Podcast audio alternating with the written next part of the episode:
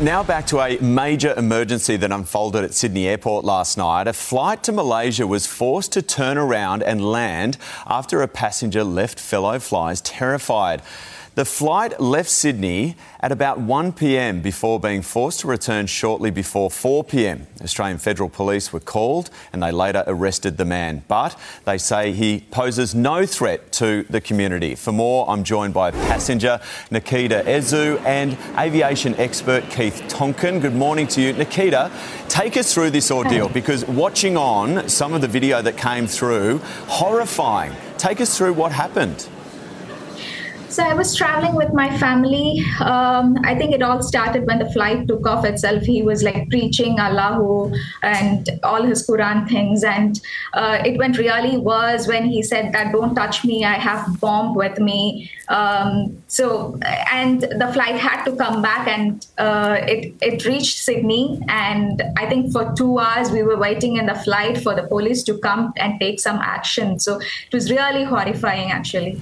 Nikita, it's a passenger's worst nightmare, isn't it? Because you're stuck on the plane, you can't do anything, you don't know if it's going to escalate, and you've got two young kids with you.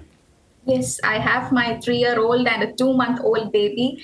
I was I had to breastfeed her. It was really, and the crowd was panicking. It was in a worse situation.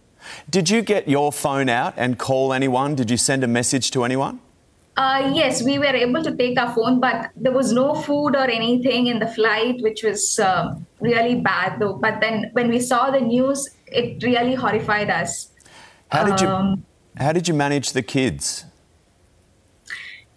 I don't know. It was a nightmare. There were a lot of kids in the flight, and um, I, I, I, don't think I don't know how we went through that situation, uh, but. Um, two hours after the flight landed, the police came and asked us to leave everything, even our passports, and just get out of the flight. Uh, I think after reaching is what uh, the kids were kind of uh, okay to have some water and some food and.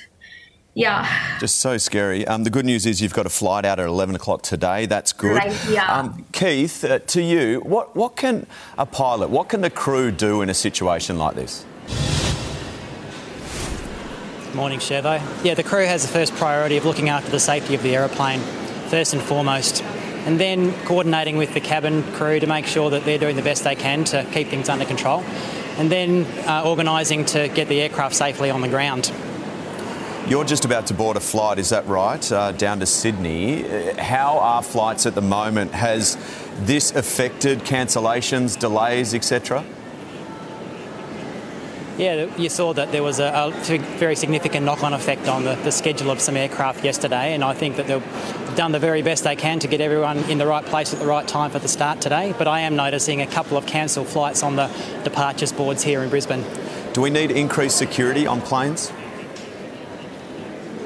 Look, I think the main story out of this is that uh, the the man who had the, the backpack didn't have anything that was dangerous on it, and that's almost certainly because of the very strong security arrangements we have here in Australia to prevent those sorts of things from happening. Mm. Nikita, are you happy with the response from police and officials to this point?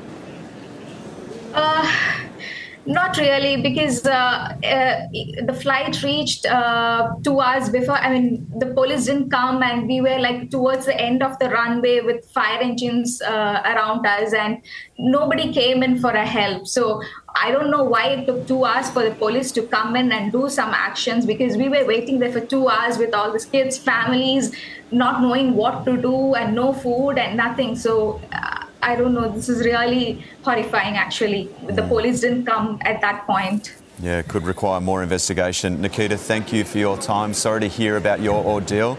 And Keith, thank you. Appreciate it.